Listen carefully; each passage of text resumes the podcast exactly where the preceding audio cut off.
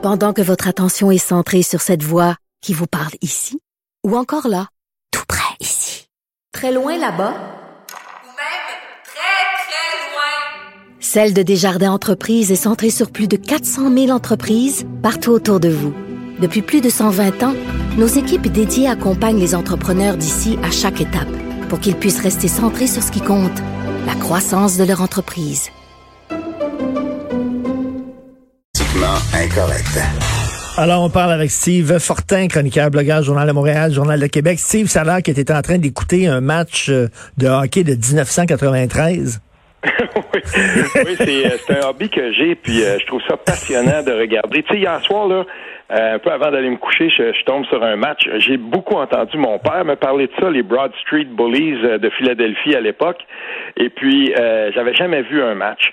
Et, et, là, bon, la qualité de, de l'enregistrement, elle, elle, est ce qu'elle est là, selon nos standards d'aujourd'hui. Mais tu regardes ça, et jusqu'en 93, là, ça c'est les années où moi j'ai arrêté de jouer au hockey là, euh, très compétitif. Et, et, tu regardes ça, puis tu te dis, mais mon Dieu que le hockey était plate. C'était lent, hein? C'était lent c'est là l'accrochage dans les années 90 là, c'est je veux dire ça fait mal de regarder ça puis tu te dis tabarnouche euh, on a vraiment évolué, le sport a évolué. Non mais tout va plus vite. Moi des fois je, je, je, monte à mon fils des films qui me faisaient rire quand j'étais jeune. Ouais. Puis, puis c'est lent, puis je regarde ça, c'est lent, il n'y a pas de rythme, rien, tu sais. Oui, ben c'est ça. Puis dans, dans, le dans le hockey, par exemple, euh, j'ai, pour faire la comparaison, j'ai aussi regardé des matchs parce qu'on en présente la Coupe du Monde de 86.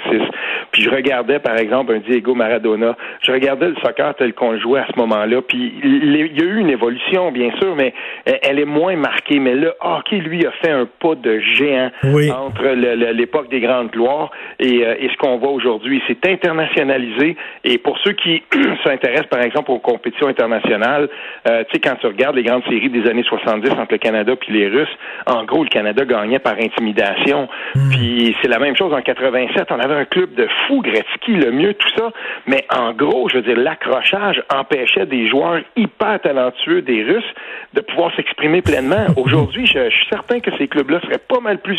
Les, les, matchs, là, ils étaient serrés, mais les Russes auraient pu gagner, mais les, les, les règles du jeu n'étaient pas appliquées. Tout à fait. Écoute, es-tu es-tu un peu découragé des gens, c'est-à-dire que le shopping a repris, puis il y a beaucoup de gens qui disent ah, là c'est la vraie vie, là là ça recommence. C'est comme, on dirait, ça fait partie de notre culture le magasinage. Puis tu vis pas vraiment tant que les magasins sont pas ouverts. Puis là de voir des gens qui font la queue comme au Boxing Day, tout ça, pour aller s'acheter une lampe chez Ikea, là, on dirait quand quand le magasinage va, oh là tout va.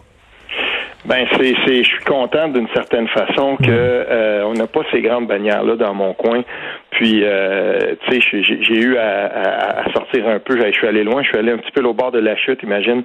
Mais euh, là on, on, est passé, on est sorti de, de l'autoroute 50 en fin de semaine, puis on est passé devant. On s'est dit il y, avait, il y a quelque chose dont on avait, dont on avait vraiment besoin. Puis un Canadien Tire, il y en a pas, il y en a pas proche de chez nous. Euh, quand j'ai vu la file, j'ai dit ok non non non, non on, on fait pas ça. Puis tant pis, on va le trouver dans une petite quincaillerie ici, on paiera ben plus oui. c'est pas grave. Et, et, et moi, ça, c'est, je, je sais pas, je suis allergique à ça. Quand j'ai quitté la, la, la, ville, puis je me suis venu ici il y a plusieurs années, s'il y a quelque chose que j'ai perdu un peu, c'est cette patience-là Mm. avec certains des irritants de la ville. Puis euh, je, je, je, je, préfère, et de beaucoup, et je pratique ça depuis des années, je préfère de beaucoup euh, encourager les gens qui sont ici, les petites quincailleries qui sont ici, par exemple, ou les épiceries. Puis, euh, tu sais, je, je suis jamais entré dans un dans, dans, dans les espèces de, de club presse. J'ai jamais mis un pied là-dedans. Jamais, je suis jamais allé là. Hey, tu vas freaker à ta barnouche. Moi, là, écoute, là, la, la, dernière fois, j'avais mis le pied dans un Costco, ça fait plusieurs années. Puis là, je suis allé récemment, là, pour la première fois depuis dix ans. Tabouère, en tout cas, on m'a dit, c'est chose, ça décoiffe. Euh, écoute, tu veux nous parler de multiculturalisme. Ben oui, parce que il y, a quelque chose qui m'agace, puis je vais te le dire là, euh, j'ai pas écouté euh, en direct, il y avait, y avait autre, j'avais autre chose à ce moment-là. J'ai pas écouté l'entrevue de Fabriceville, à tout le monde en parle en direct. J'ai écouté par après. Puis j'écoutais ça euh, sur la question de la reconnaissance des, des, des réfugiés qui travaillent en CHSLD. Oui. On se rejoignait pas de problème. Puis d'ailleurs, je soulignais le travail de, de, de, de, quelques parlementaires, notamment Catherine Fournier, qui travaille très très fort, qui cherche des solutions. Ce matin, j'ai beaucoup aimé aussi l'intervention de Stéphane Anfield, qui en connaît un brin sur les questions d'immigration. Donc, euh, on, on, dans une entrevue, on le cite là, dans le devoir s'il y a vraiment une volonté du gouvernement d'accommoder ces gens-là, et, et il faut le faire. En de- accélérant, en accélérant finalement leur statut, l'obtention du statut de réfugié économique, c'est ça? Oui, il faut. Ça, il n'y a pas de problème. Puis moi, j'en suis.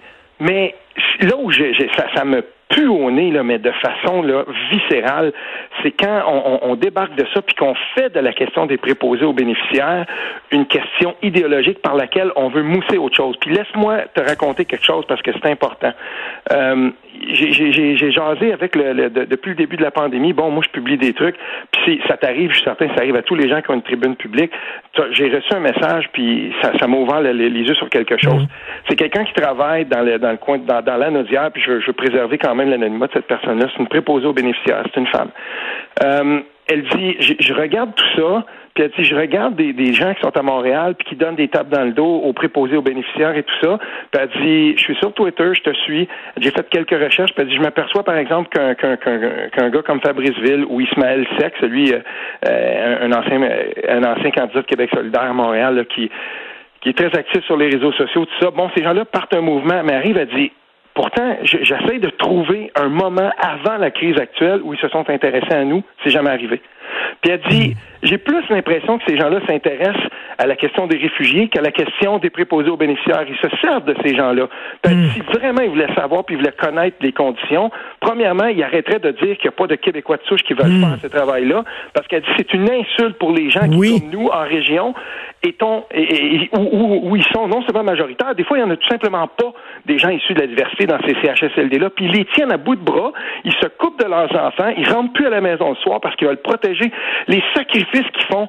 Mais c'est drôle, hein? Moi, quand, quand j'ai- aussi cette, euh, cette impression-là, ce, cet arrière-goût-là, désagréable dans la bouche, quand je vois certaines personnes qui ont l'air à prendre les préposés aux bénéficiaires comme une courroie de transmission pour une autre idéologie et qui est celle du T'as multiculturalisme. tellement raison. T'as tellement raison. Puis tu sais, il faut pas discriminer contre euh, les, les immigrants puis les gens des communautés culturelles, mais il faut pas non plus les, les défier, tu comprends là? Je veux dire, Ben. oui, c'est fantastique ce qu'ils font, mais il y en a plein d'autres aussi qui sont pas des personnes racisées puis qui travaillent en CHSLD depuis longtemps puis ils font un job tout aussi admirable. Ben, en tout cas, j'ai, et ça, je l'ai entendu aussi de gens de mon coin. Il y a eu une éclosion dans, dans, dans, dans, la, dans la MRC où je suis, et euh, cette éclosion-là a été bien maîtrisée. Et d'ailleurs, euh, on parle des fois de l'information régionale, c'est absolument essentiel parce que euh, il y a le journal Le Droit chez nous, hein, que tu connais, donc le, le- qui est ancien groupe Capital Média. Donc le journal Le Droit, ce sont, euh, ce sont à peu près les seuls qui ont parlé de la réussite euh, phénoménale des préposés aux bénéficiaires et de toute l'équipe d'intervention médicale qui a maîtrisé cette Nous, dans notre, dans notre région, là, le CHSLD de Saint-André-Avelin, s'il avait fallu que ça déborde, ben là, on y aurait goûté nous aussi.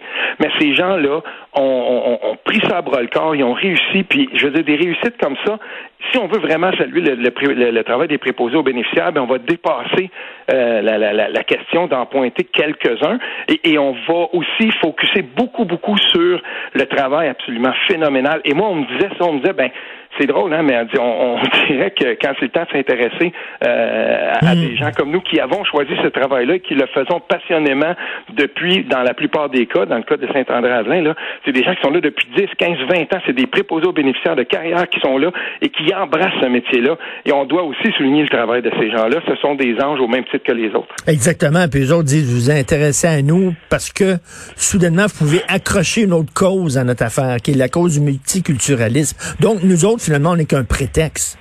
Ben oui, puis je veux dire, ça entre dans une dans, dans une plus grande mouvance, me semble-t-il, là, à Montréal en ce moment, où euh, tu sais, j'ai j'ai j'ai nommé ça là de façon bien euh, euh, bien. J'ai trouvé ça comme ça. Je me disais, mais c'est drôle. Montréal est devenu littéralement un laboratoire de multiculturalisme dans le Québec. Et euh, je veux dire, c'est pas pour rien que euh, il y a des gens qui, qui, qui, qui regardent Montréal des fois euh, un peu de, de l'extérieur puis qui se disent ben tu sais on, on, on perd un peu intérêt euh, envers Montréal. Puis euh, tu sais c'est cette ville là que je connais là, de, de, de toutes ses coutures. Quand quand tu as fait le métier que j'ai fait à Montréal moi j'ai été messager à vélo pendant sept ans à Montréal. Oh boy, des fois à temps plein des fois à temps partiel mais ça m'a ça m'a fait connaître la beauté, ça m'a fait connaître à quel point Montréal est belle, mais ça m'a fait aussi connaître toutes les, les sous-cultures, tous les, les endroits. C'est, c'est, c'est tough aussi Montréal. Puis, Mm. euh, tu sais, quand, quand, tu, quand tu quand tu travailles, quand tu vois, quand tu voyages, quand tu vois Montréal toutes ces coutures partout, euh, c'est drôle. Mais chaque fois que j'y retourne, il y a des coins où j'aime aller. Il y a des, il y a des petits, des petits secrets que j'aimais beaucoup. Puis quand j'y retourne, ben oui, c'est vrai, ça a changé. C'est correct, ça évolue. C'est pas, c'est, c'est pas le problème. Mais moi, je, je titille, par exemple, quand des gens me disent, ouais, mais non, c'est pas vrai que le français recule à Montréal. Écoute, euh, quand tu l'as fait Montréal de long en large et partout, puis que tu, tu retournes dans certains coins, puis tu, tu te rends compte qu'effectivement, je veux dire, c'est euh, c'était des endroits où on se faisait servir en français, puis on se fait plus servir en français aujourd'hui. Ben écoute, c'est, une réalité, on peut la constater. Ben oui, tout à fait. Il y a vraiment une fracture là, entre Montréal et le reste du Québec. Écoute, passe une belle semaine, Steve. Merci beaucoup. OK, salut. Salut, Steve Fortin.